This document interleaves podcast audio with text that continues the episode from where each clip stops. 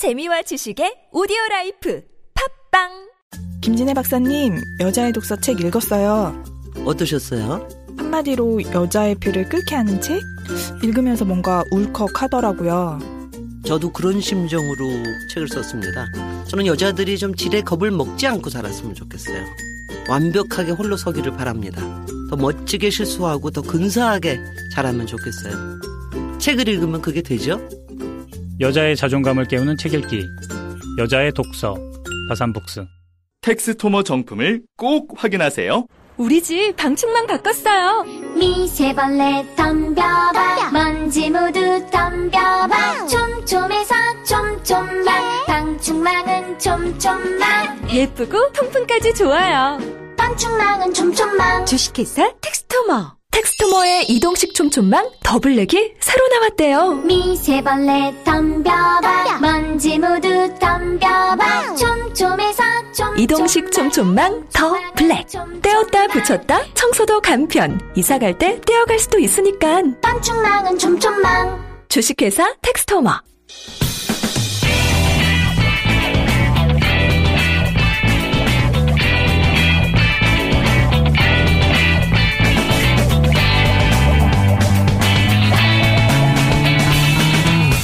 김어준의 뉴스 공장.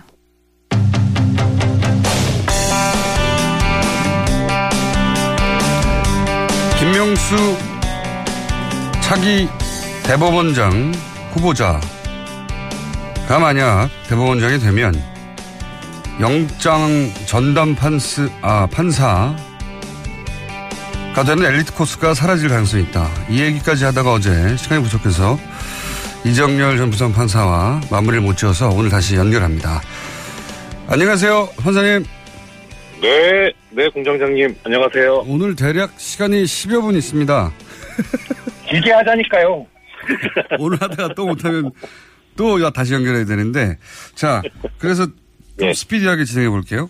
영장 전담 판사 엘리트 코스가 사라진다. 이게 네. 원래는 어떤 코스가 있었는데, 어, 이게 사라진다는 건 어떤 의미입니까? 어, 일단, 전제로 말씀드리고 싶은 건 뭐냐면, 영장 전담 판사가 모두 엘리트 코스인 건 아니고요. 네. 대체적으로 이제 그런 양태가 드러나는 게 서울중앙지방법원이 그렇습니다.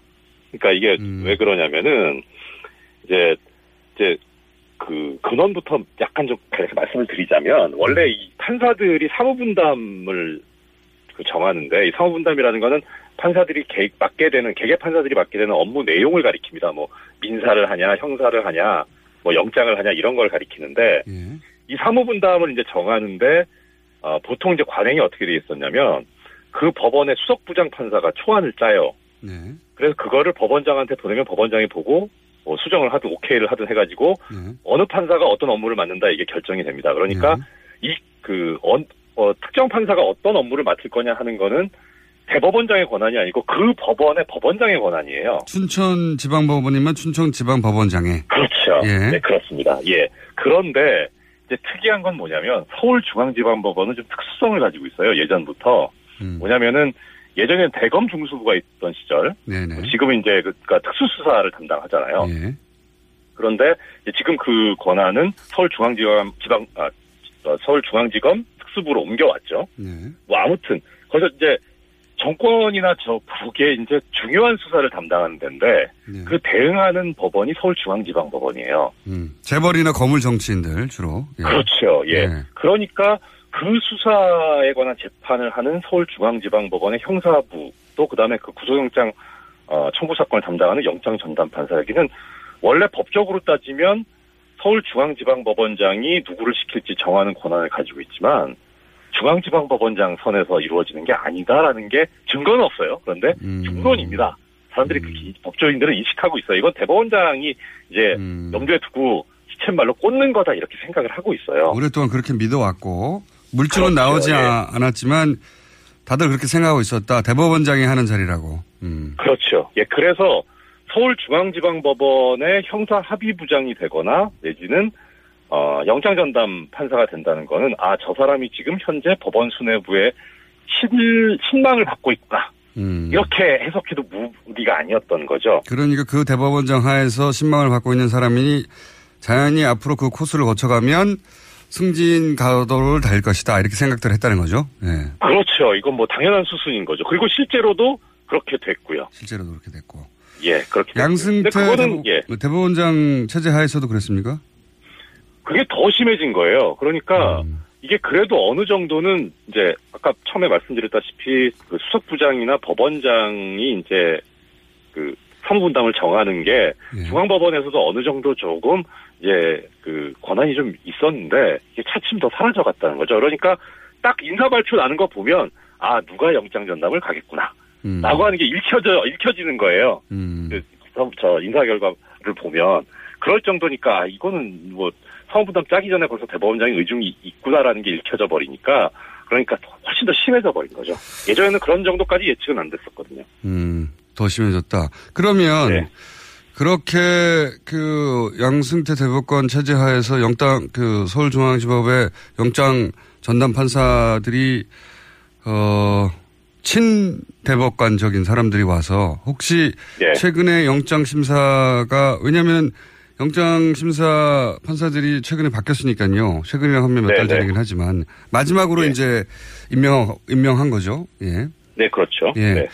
혹시 예. 그렇게 그러니까, 마지막으로 임명된 분들의 영장 심사에서 최근에 아 이 영장 기각은 좀 이해가 안 간다고 하는 거 한두 건만 예를 들어 봐 주십시오.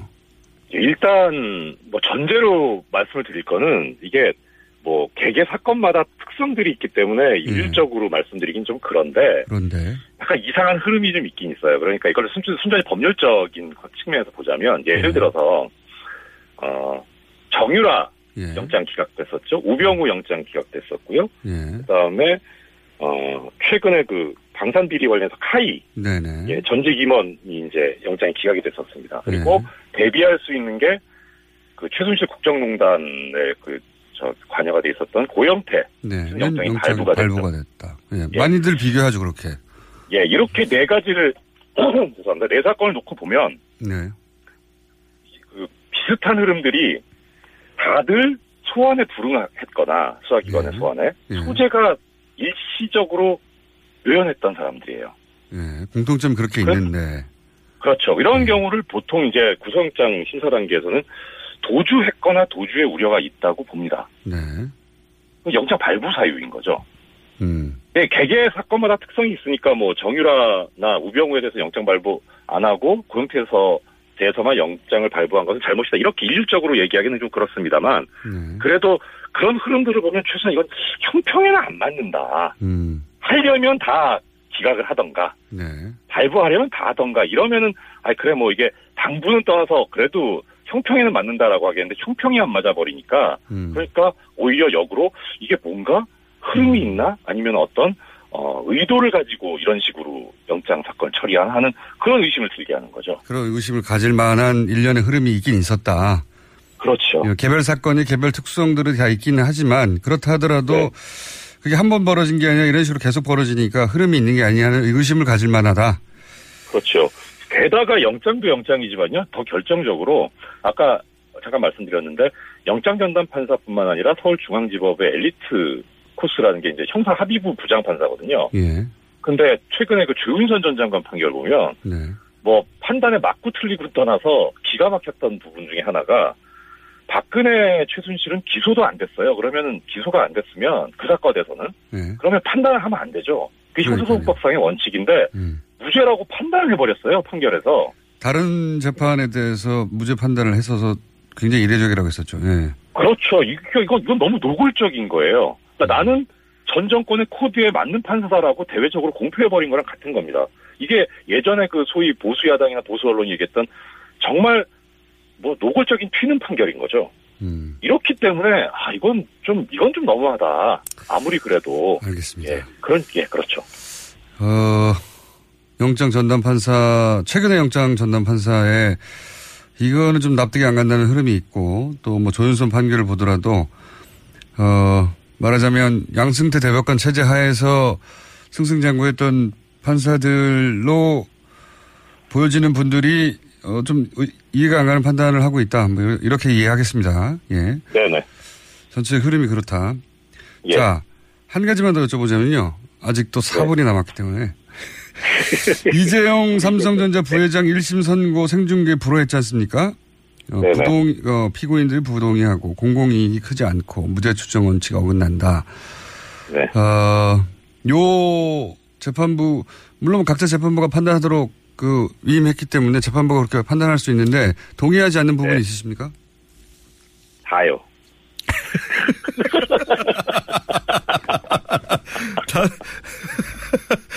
그 중에서 가장 동의가 안 된다. 같은, 어, 법조인으로. 예. 예. 어떤 부분인가요? 저기, 예. 그말 자체는 맞는데, 네. 뭐, 뭐, 좀 유식한 말을 쓰면 경간부회입니다, 이거. 어. 예, 이때 쓸 말이 아니죠. 그러니까 이게 이거 사실 이게 어떻게 보면 간단한 문제인데 재판 업무의 본질하고도 관련이 없잖아요. 이거 판결도 아니니까. 근데 음. 그렇죠. 야 이게 사법부에 적폐 세력이 있고 이거 사법개혁 해- 해야 되겠구나라고 하는 거를 단적으로 드러내는 이 사건입니다. 이게 그래요. 참왜 보면 그렇습니까? 일단 첫째는요. 지금 이 이재용 삼성 부회장 사건이 뭐냐면 이게 시초가 어디에 있습니까? 이게 박근혜 최순실 국정농단에서 시작이 된 네, 거예요. 그렇죠. 그것 때문에 특별법을 만들었어요. 법을 네. 새로 만들고 특별 검사까지 임명한 거예요. 음. 이거는 다른 사건하고 다른 겁니다. 이게 주권자인 국민이 이건 특별하게 수사해가지고 특별하게 처리를 하라라고 명령을 해가지고 법도 새로 만들고 검사도 새로 임명해서 한 건데 이거를 그냥 아 이거 이렇게 하는 게 무죄 추정, 뭐 공공의 이익, 뭐 사생활 보호 이걸 진 따질 문제가 아니고 주권자의 의사가 뭐냐를 중시를 해야지 어떻게 옛날에 그런 거 가지고 뭐 물론 그 가치가 뭐 전혀 몰가치적인 건 아니지만 음. 그렇게 중심을 둬야 될 부분은 아니고요. 또 하나는요 무죄 추정 얘기하는데요. 말은 맞아요. 그런데 헌법에 뭐라고 돼 있냐면요. 109조에 재판의 심리와 판결은 공개한다 하는데 다만 국가안전보장 안전질서를 방해하거나 뭐 하여튼 그런 우려가 자- 뭐 이렇게 피해가 생길 수 있을 때 그 심리는 공개하지 않을 수 있다 이렇게 돼 있어요. 네. 그러니까 역으로 판결은 무조건 공개하게 돼 있습니다. 그렇죠. 예. 그럼 이거를 어차피 헌법에 판결을 공개하게 되는 게 원칙이고 예외가 없는데 이걸 TV로 나가든 라디오로 하든 아 뭐 사진 촬영을 하든 뭔 상관이에요 그게 아무 관계가 없는 거예요 무죄 추정하고는 음. 오히려 문제가 되는 거는 이렇게 뭐 보면 될 것 같습니다 무죄 추정이기 때문에 결국 그러면은 이게 저기 이 추정이 깨지는 거는 유죄 판결이 확정될 때잖아요 예. 유죄 판결 확정될 때는 대법원에 가는 때고요. 대법원에서 판결 확정하니까 네. 최종적으로 그러면은 이 형사 재판이 이루어지는 과정을 보면 수사 1심, 2심, 대법원 이렇게 되잖아요. 예. 이렇게 해서 최종적으로 유죄가 선고가 된다고 보면은 그러면 이 과정들이 쭉 갈 때 추정력이 조금씩 그- 저 희미해져 가는 거죠. 깨져 가는 거죠. 예. 근데 비교를 해봤을 때 수사 단계에서 수사 단계에서 항상 문제되는 게 피사실 공표가 문제가 된다. 수사기관이 뭐, 뭐 저기 수사를 했는데 이러이러한 혐의로 이제 뭐 기소를 했다거나 영장 청구했다거나 이렇게 공표를 하죠. 이거 범죄거든요. 근데 그런 범죄 행위에 대해서 대법원이 위법성이 조각된다고 인정해주는 때가 있습니다. 그 요건하고 비교해 보면 이거는 안 맞아요. 이 결정은 그런 경우에도 그 허용이 되는데 이 경우에 무죄 추정 때문에 허용이 안 된다? 이거 경감부입니다. 알겠습니다. 그, 그 대목에서 흥분하신 것 같고. 그런데 아 예. 지금은 사실 이런 결정을 지금 시간상으로 볼 때 내일 선고니까 이미 네. 다 써놓은 상태잖아요. 사실상 그죠? 예. 그렇죠. 보통 이. 이- 저 오늘 어제였으면 거의 뭐 썼죠. 오탈자 정도 검토하는 단계죠, 이제. 그러니까 판결은 사실, 사실상 난 상태에서 그 결정을 내린 거잖아요. 그렇죠. 근데 이제 판사를 오래 하신 분들은 이제 20년 하셨으니까 제가 여쭤보는 건데 대충 그 마지막 상황에서의 움직임이나 분위기를 보면 어, 유죄 무죄 감이 오신다면서요. 어, 감은 감인데 제가 방송에서 감을 말씀드리기는 좀 그렇고요. 예. 그러니까 뭐 청취자 여러분들의 이해를 돕기 위해서 약간의 근거를 하나를 대드리겠습니다. 예. 아, 이제 뭐 이거 유죄 날 것 같냐 무죄 날 것 같냐 그런 취지로 질문으로 이해가 가는데 네. 음 일단 궁금해서 한번 여쭤봤습니다. 예, 예. 무죄 추정을 들고 나왔거든요. 예. 그러면서 공공의 이익 뭐 이런 걸 들고 나왔는데 그 네. 무죄 추정이란 것 때문에 중계를 안 하겠다면 예. 역으로 뒤집으면 유죄라는 소리잖아요. 아, 그렇게. 어, 유죄 선고, 예, 유죄 선고할 거니까 그래도 무죄 추정 때문에 좀 걱정이 된다라고 하는 건 유죄 선고할 거다 이거잖아요. 음. 유죄 판결 나올 거라는 얘기예요. 아, 판사들의 감각으로 보면 그런 이야기입니까, 이게? 예. 그런데 이제 문제는 예. 그 재판부에서 이제 이 비공개 결정을 하면서 했던 얘기가 이제 뭐 공공의 이익과 뭐 침해되는 법이 있고 이 얘기를 했는데 예. 죄송합니다. 그 침해되는 법익 관련해서 이재용 부회장은 뭐 어떻게 보면 공인이라고 할 수 있으니까 네. 그러니까 이건 이제 재판부 결정이 맞다고 하는 걸 전제로 말씀드리는 겁니다. 예. 어느 정도 공인이니까 유죄가 선고되더라도 공공의 이익이 더 크다고 볼 수는 있어요. 근데 네. 그 외에 삼성 임원들은 사실 잘 알려지지 않은 인물들이기 때문에 아는 사람들이나 알지 네. 이 사람들이 유죄가 선고가 되면 어떻게 보면은 재판부에서 우려하는 어떤 그 개인 그 뭐 비밀이라든가 뭐 예. 개인적 법익이 침해될 수 있는 우려가 있죠. 음. 그러니까 무죄 추정 때문에 어, 비공개했다고 하면은 아 이거는 최소한 삼성 임원들은 유죄겠구나라는 소리 하고 거의 비슷합니다. 음. 이재용 부회장까지는 모르겠으나 자, 내일 선거 결과가 나오고 저희는 내일 오전 오후에 나오고 저희는 오전 방송밖에 없으니까 월요일 날 그러면 그 결과를 놓고 이정열 부장 판사님이 어 유죄일 것 같다는 심증을 말씀하셨는데 만약에 무죄가 나온다거나 일부가 마음에 네. 들지 않는 판결이 나왔을 때 스튜디오에 나오셔서 큰 벌을 받으시길 바랍니다.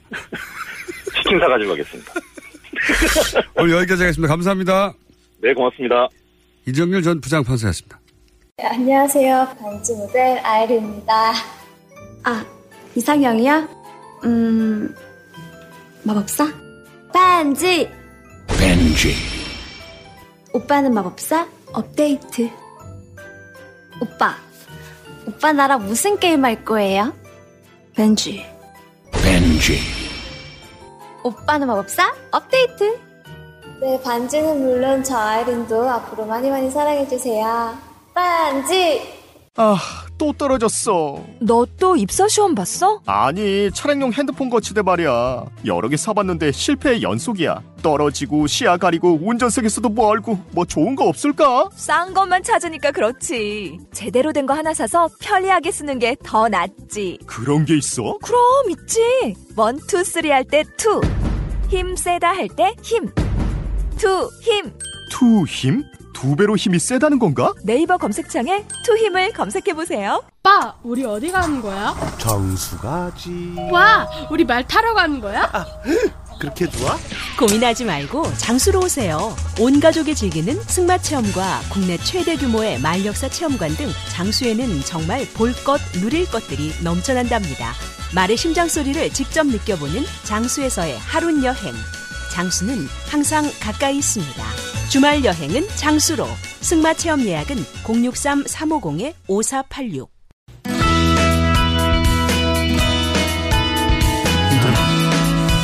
자, 그것마저 알려주마.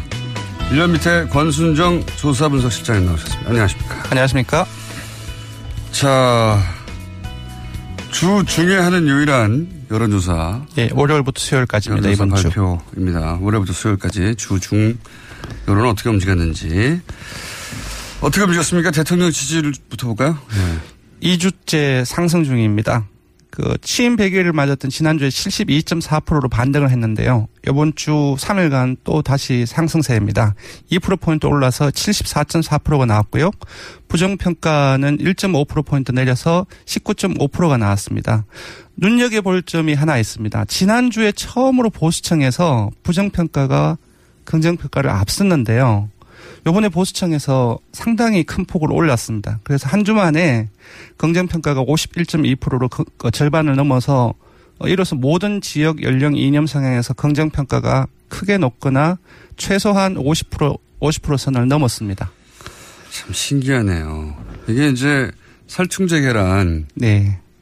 터지면서 원래 이런 먹거리들 생계에 자기한테 직접 영향을 미치는 사안들이 터지면은 대통령 지지율에 영향을 주고 네. 누구의 책임인가를 떠나서 그리고 그걸 잘 아는 전, 전례가 많이 있고 그걸 잘 아는 야당에서 굉장히 집중적으로 공격했잖아요. 네네.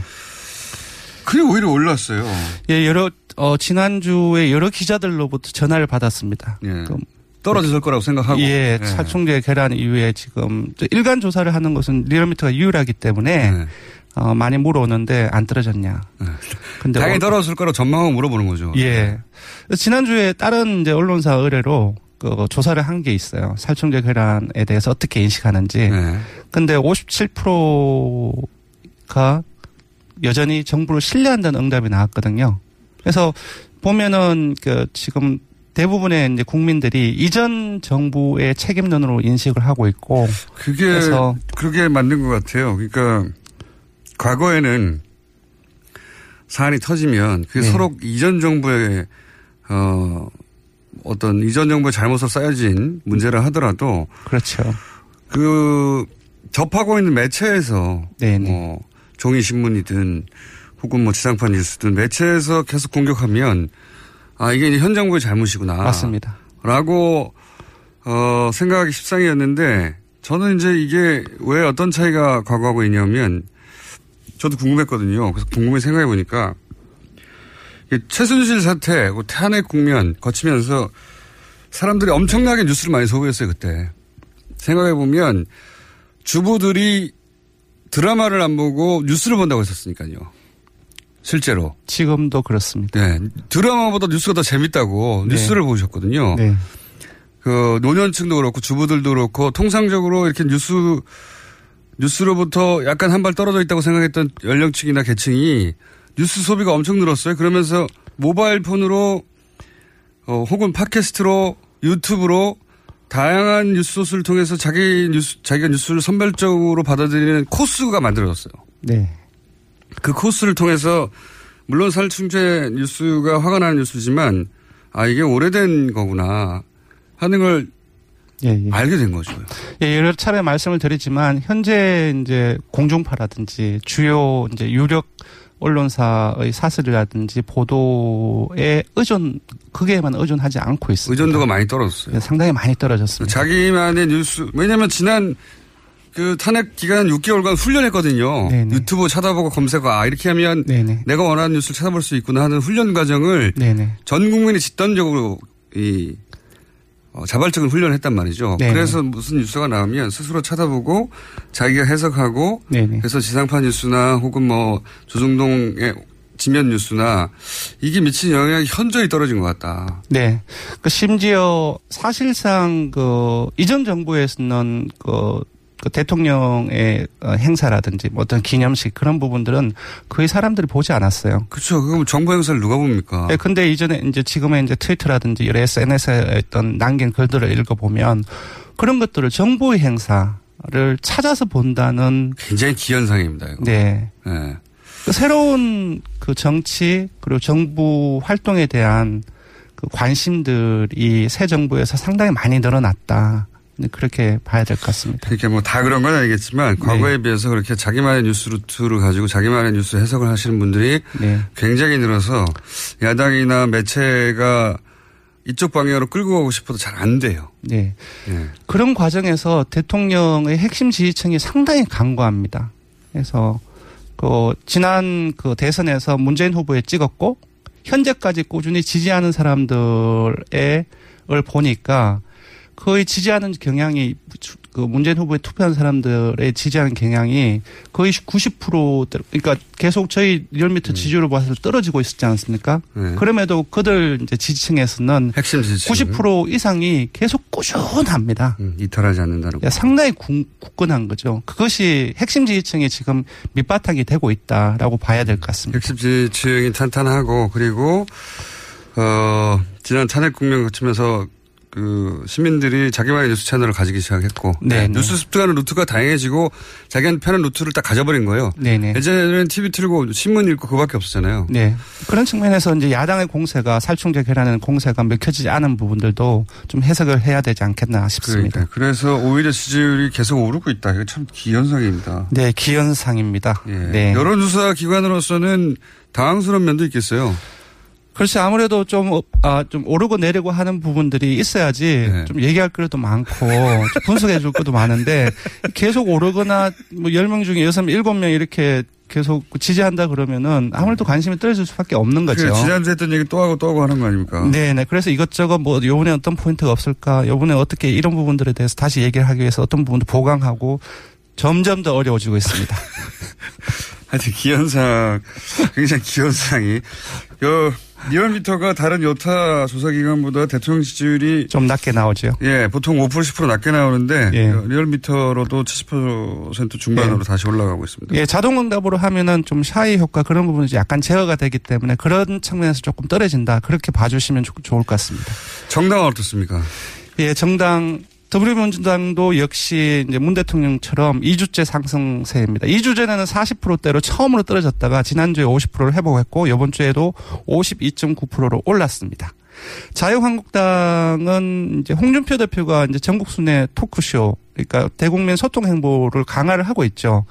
그럼에도 불구하고 오히려 2.1% 포인트 좀 약 상당한 폭입니다. 2.1% 포인트 빠져서 14.8%를 기록했습니다. 지난 한 5주 동안 계속 15%를 넘었고 완만하게 상승세를 이루고 있- 그 가져가고 있었거든요. 근데 요번에는 어 15%선 밑으로 이제 빠졌습니다. 아무래도 우경화 논란 그 1948년 건국절 정부를 비롯해서 그런 부분들이 좀 축적되고 있지 않냐. 그래 그리고 어 최근에 그 요번 주에 이은재 의원의 발언이 상당히 여론의 주목을 받았고 논란을 논두렁, 일으켰습니다. 논두렁. 예, 논두렁. 논두렁식이요. 그 사실상 상당히 많이 논란을 뭐 일으켰습니다. 문제냐, 예, 예. 때. 그래서 이틀 후에 23일 어제죠. 어제 일간 집계에서는 14.3% 까지 떨어졌습니다. 아무래도 좀 자유한국당에 점점 이제 유권자를 결집시키는 구심력 자체가 계속 약화되고 있는 느낌이 계속 들고 있습니다. 근데 바른 예. 대표가 토크 콘서트를 시작해서 그래요. 예, 예, 문 대통령은 소통 행보를 강화했고 홍준표 대표도 그 토크쇼가 이제 소통 행보를 강화한 건데 예. 조금 다르게 나타나고 있는 양상인 것 같습니다. 바른정당도 소폭 올라서 어, 0.4% 포인트 오른 6.8%인데요. 오차 범위 내이긴 하지만 2주째 3위를 이어가고 있습니다. 조금 올랐는데 좀 재미있는 좀 유의미게 유- 아, 바른정당 입장에서는 유의미하게 봐야 될 포인트가 있는데요. 바른정당은 TK 지역적으로 TK 그리고 연령으로는 새롭게 20대 보수층에 상당한 그 심혈을 기울이고 있는 집단인데 이들 세 계층에서 10%대를 넘거나 근접한 그 지지율을 동시에 보여주었습니다. 이건 조금 더 지켜봐야 되겠지만 이것이 한좀 이러한 이세 계층에서 한 한 달 정도까지 10%를 최소한 10%를 넘어선다고 한다면은 자유한국당과의 관계에서 바른정당의 지지율이 어, 좀 안정적으로 조금 기반을 확보하지 네, 않- 추격세가 않겠냐 싶습니다. 네. 최근에는 추격세가 좀 만연하네요. 네네. 국민의당, 예? 예. 국민의당은 전당대 효과가 조금씩 조금씩 나타나고 있습니다. 아시겠다시피 4% 포인트, 아, 4% 그, 그 때까지 떨어진 바가 있는데요. 지난주 이틀 전 화요일에 당대표 선출 온라인 투표가 처음으로 시작이 됐죠. 그렇죠. 어, 그리고 월요일에는 방송 3사 동시에 그 TV 토론도 있었습니다. 네, 이런 과정 속에서 어 여러 언론 보도가 상당히 많이 증가를 했고 아무래도 전당대회 효과라고 봐야 될 것 같습니다. 6. 6점 예 0.8% 포인트 오른 6.3%입니다. 음. 예. 그리고 정의당은 지난주에 민주당이 강세를 보이면서 민주당으로 많은 지지층이 다수가 이탈을 했거든요. 그래서 4.5%까지 떨어졌는데 이번 주에는 이제 반등세입니다. 1% 포인트 올라가지고 5.5%를 기록했습니다. 알겠습니다. 근데 그래 봐야 뭐 대부분 0점대라서. 예, 지금 자유한국당 밑으로 바른정당, 국민의당, 정의당은 한몇 달 동안 오차범위 내 각축이라고 보시면 됩니다. 지지율 변화가 사실상 오차범위를 생각하면 없다고 봐도 됩니다. 예, 워낙 그 블랙홀 더불어민주당이라는 블랙홀이 있기 때문에 그 그럴 수밖에 없는 야당하기 참. 힘들어요. 이게 예. 살충제라는 공격하기 참 좋은 사안이었는데 이게 이렇게까지 영향이 없을 줄은 여론조사 결과 다른 조사 결과도 마찬가지더라고요. 예. 네네. 영향이 없습니다, 사실. 자, 네. 한 가지 더 그것마저 알려주면 오늘 사안 뭡니까? 종교인 과세. 종교인 아, 과세입니다. 그 김준표 의원이 한 발 물러서긴 했지만 또 어제 세무조사는 안 된다. 예. 뭐 탈세명가 있을 때 종교에서 교회라든지 사찰 이쪽에 가가지고 세무조사는 안 된다라는 그 의미가 없죠. 예. 세무조사를 그 못하면 신고하는 대로 받으라는 거잖아요. 예, 사실상 종교인 가사를 반대하는 발언이라고 볼 수 있는데요. 알아서 낼 테니까 그냥 네네. 믿어라 이런 네네. 얘기죠. 예. 그래서 조사를 했습니다. 그 종교인 과사, 과세에 대해서 조사를 해봤더니 찬반을 예 예정대로 내년부터 그러니까 2015년 12월에 2년 이후에서 2018년 1월까지 1월에 다시 하기로 했거든요. 그래서 예정대로 내년부터 시행해야 된다는 요란이 10명 중 8명에 가까운 78.1%가 응답을 했습니다. 이거는 탄핵 탄핵 찬성률하고 비슷합니다. 예, 압도적인 네. 수치고요. 이제 다른 이제 반면에 종교인 가세를 한 번더 미뤄보자라고 네. 하는 응답이 5.2%, 종교인한테 가세는 아예 안 된다. 음. 원천적으로 반대하는 응답이 9%. 그러니까 두 응답을 합쳐도 합쳐서 14.2%로 매우 낮았습니다. 음. 그러니까 정당 지- 지지층별로 봐도 뭐 자유한국당 지지층이나 바른정당 지지층이나 여야 뭐 보수 진보를 그, 그 가리지 않고 좀 이러한 어떤 압도적으로 그러니까 개신교 교도가 20%가 어, 넘는 걸로 아는데 개신교 교도들 중에서도 세금 내야 된다고 생각하는 분들이 많은 거죠. 네, 상당수 있습니다. 네. 이게 제가 기억하기로는 어, 이런 여론조사 한 지가 꽤 됐고. 예, 꽤 됐습니다. 그리고 이거보다 낮았던 걸로 제가 기억하는데. 예, 맞습니다. 2014년 11월이죠. 약 3년이 안 됐는데 그때 저희들이 종교인 과세 찬반 여론 조사를 했었는데요.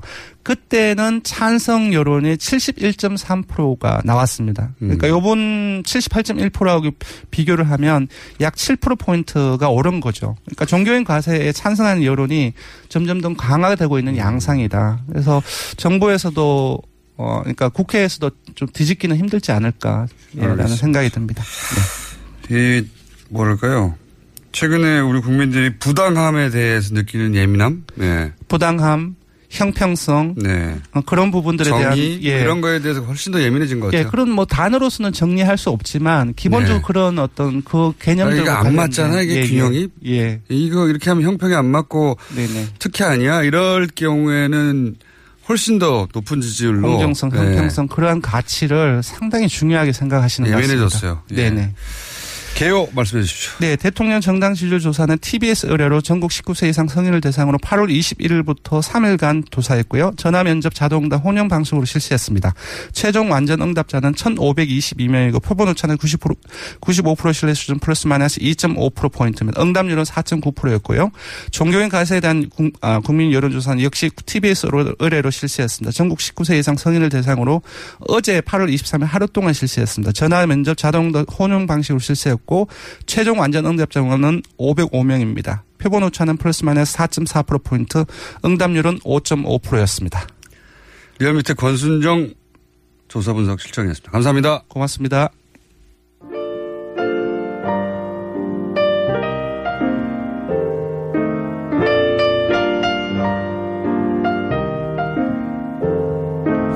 불친절한 AS. 김성태 의원님, 뉴스공장의 수, 수입원입니까? 문자를 안 쓸 수 없게 하시네요. 예, 오늘 문자 많이 왔습니다. 조만간 모실 전문가가 너무 많아요. 조, 조만간 김우준 선생 정리 한번 해주세요. 네. 조만간 정리하도록 하겠습니다. 아, 공장장도 윤리적 육식을 해달라. 예. 그러니까요. 그런 생각을 요즘 하고 있습니다. 어떻게 하면 되나. 지난주에 김진애 박사님의 안녕이 잘렸어요. 밝고 명랑한 안녕을 기다리고 있어요. 꼭 들을 수 있도록 부탁드립니다. 네. 그러면 김진애 박사님은 안녕을 먼저 하고 시작하는 것으로. 여기까지 하겠습니다.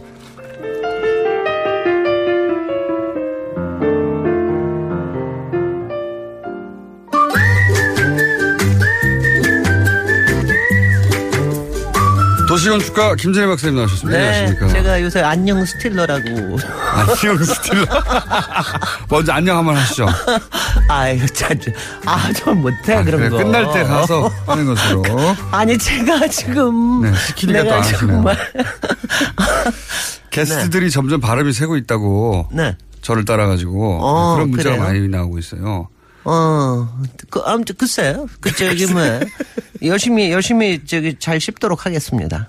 아, 자. 지난 주일에, 예. 저기, 수원 화성을 가지고 얘기를 하는데, 완전히 정조. 예, 정조에 푹 꽂혀가지고. 완전히 예. 빠져가지고. 근데 정조 얘기만 하다가 제가 역사 속에서 정말 매혹된, 매도 안 되는 남자 중에 한 사람이 정조거든요. 그래서 네. 제가 이제 완전히 빠져가지고 그랬는데, 오늘은 수원 그게 가능하나요? 역사 네. 속에 남성과 빠지는 게 어, 그럼요.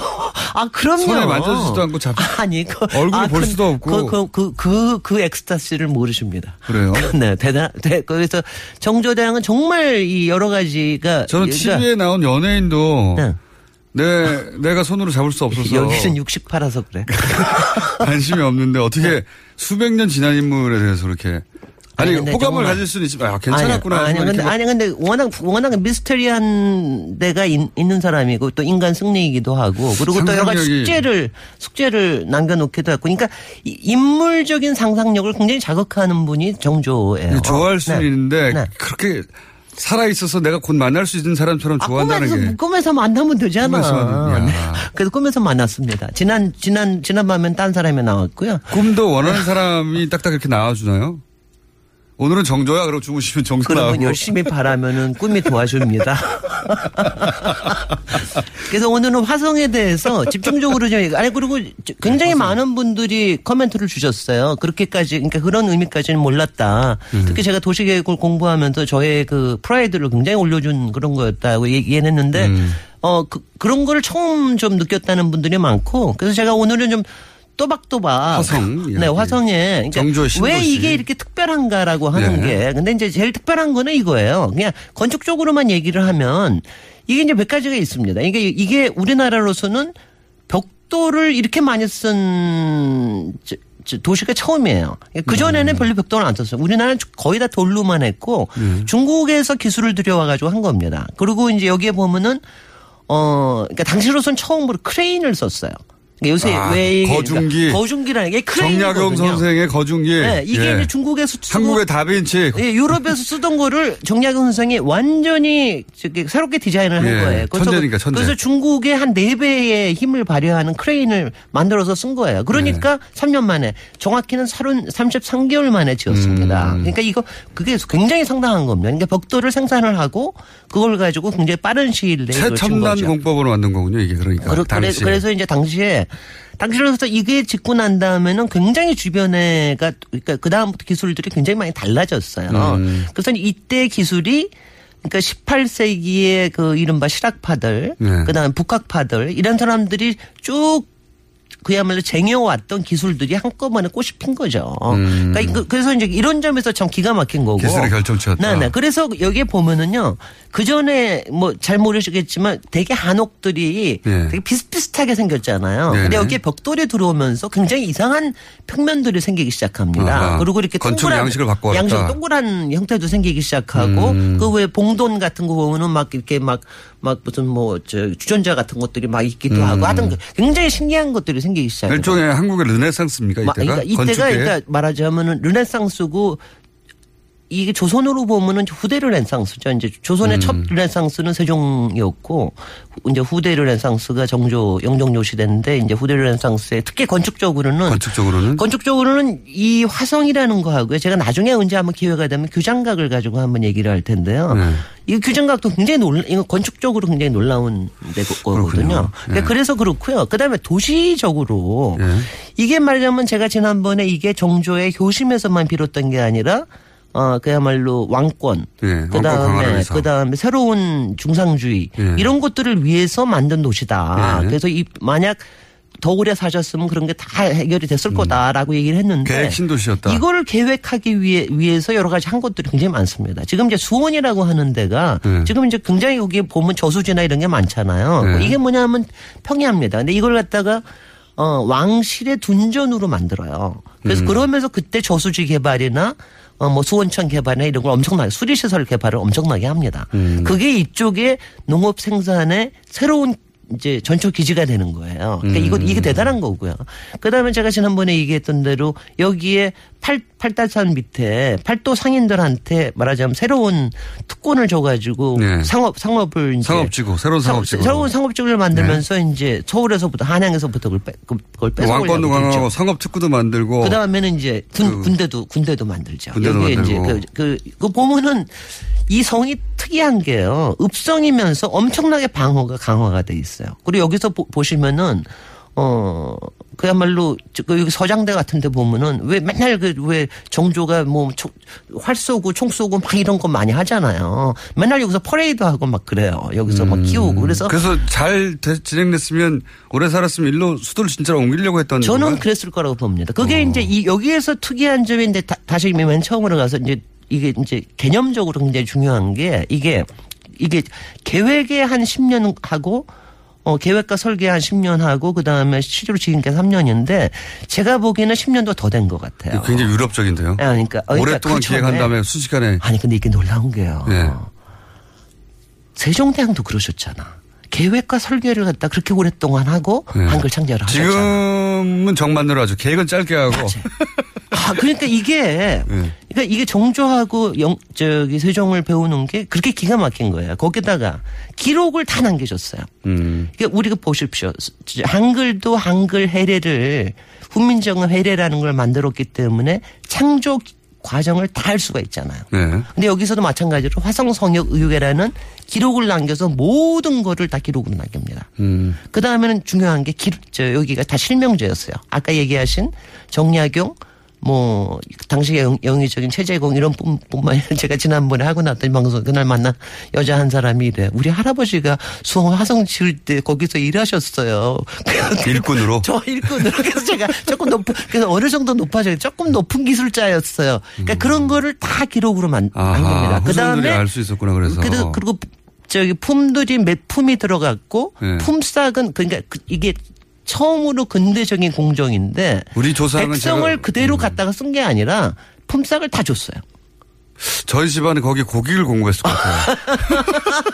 거기에 그 뭐라고 그러죠? 그 왜 그 왜 그 뭐라고 그러나 그 왜 저기 뭐야 그 갑자기 생각이 안 나네. 백정이죠, 백정. 품품뭐 뭐, 무슨 식당 있잖아요. 왜 그, 그런 아, 거 해줄지도 몰라. 그래서 갑자기 저도 생각 안 나네요. 그래서 화성성역 의궤라는 게 그대로 남아있기 때문에. 아 네. 한밭집 예. 품밭집이 아니라 한밭집. 한밭집 그래서 한밭집에 고기를 납품하지 않았을까. 그랬을 예. 것 같아. 왜냐하면 근데 그때 예. 화성성역 의궤가 기가 막힐 뿐만이 아니라 그때 화성 능행을 하십니다. 정조대왕께서. 능행이 뭡니까? 능행이 이제 그쪽에 이제 저 사도세자의 아버님의 묘를 모셨잖아요. 그쪽으로 네. 옮겨서 그리고 거기에다 행궁을 짓고 어머님과 아버님의 어 이제 그 환갑 예. 환갑 때 이제 그때 가서 능 능으로 가는 게 능행입니다. 아, 능으로 그냥 그래서 갔다고요? 그때 가는 게 능행 그 능행도가 있어요. 그때 그린 그림이 아, 그- 병풍 여덟 여덟 폭짜리. 그러니까 부모의 능으로 가는 것을 별도로 능행이라고 불렀군요. 네네. 근데 예. 그거를 이제 왕이 가시니까 능행이라고 그러는 거죠. 근데 그걸 그냥 갔군요, 그냥. 예. 그걸 보면 거기에 보면은 정말 고기 굽는 장면까지 나온다니까. 애들이 막막 뛰어나와서 보는 거. 아, 그러니까 지금 이런 그런 것까지 기록을 다 남겨놓으셨어. 화성 자체의 건축학적 의미도 깊지만 그 모든 것을 상상해 볼 수 있는 기록들이 남아 있어서 이게 르네상스 아니고 뭡니까? 아 그래서 박사님이 더욱 더 여기 꽂히시는구나. 네네. 그러니까 그러니까 구체적으로 상상해 볼 수 있으니까. 네, 그러니까 바로 이게 이랬, 그래서 이, 그때 시간만 몇 년만 더 있었으면 얼마나 달라졌을까 이런 생각이 들고요. 여기까지만 하고요. 제가 지금으로 얘기를 하겠습니다. 지금 얘기에 40초 수원에. 남았습니다. 네, 40초 남았지만 한 가지가 되니까. 중요한 게 수원의 이름이 예. 왜 수원은 수원이고 화성시 따로 있잖아요. 예. 난 이게 항상 불만이에요. 왜 그렇습니까, 그게? 아니, 그 이것도 얘기하면 복잡한데 예. 문제만 제기하겠습니다. 저는 화성에 수원의 화성이라는 이름을 다시 찾아주고 싶어요. 아, 수원이 우리한테 화성으로 다시 돌아가야 어, 된다. 어. 그리고 그리고 그게 화성에 있는 데니까. 그, 그리고 이제 지금 수원은 지금 이제 그럼 지- 백만 지 금 화성은 어떻게 해요? 아니 그러니까 이제 그거를 이제? 그러니까 그걸 열심히 고민을 해야죠. 그래서 그- 그래서 이제 이런 부분들 이 일제 강점기하고 관련이 돼 있고 그렇거든요. 그래서 아, 이제 박사님, 그 이야기는 다음 네. 하셔야 네. 안녕하셔야 되니까요. 네. 이번 주는 여기까지 김진애 박사였습니다. 즐거웠습니다. 안녕. 내일 뵙겠습니다. 안녕.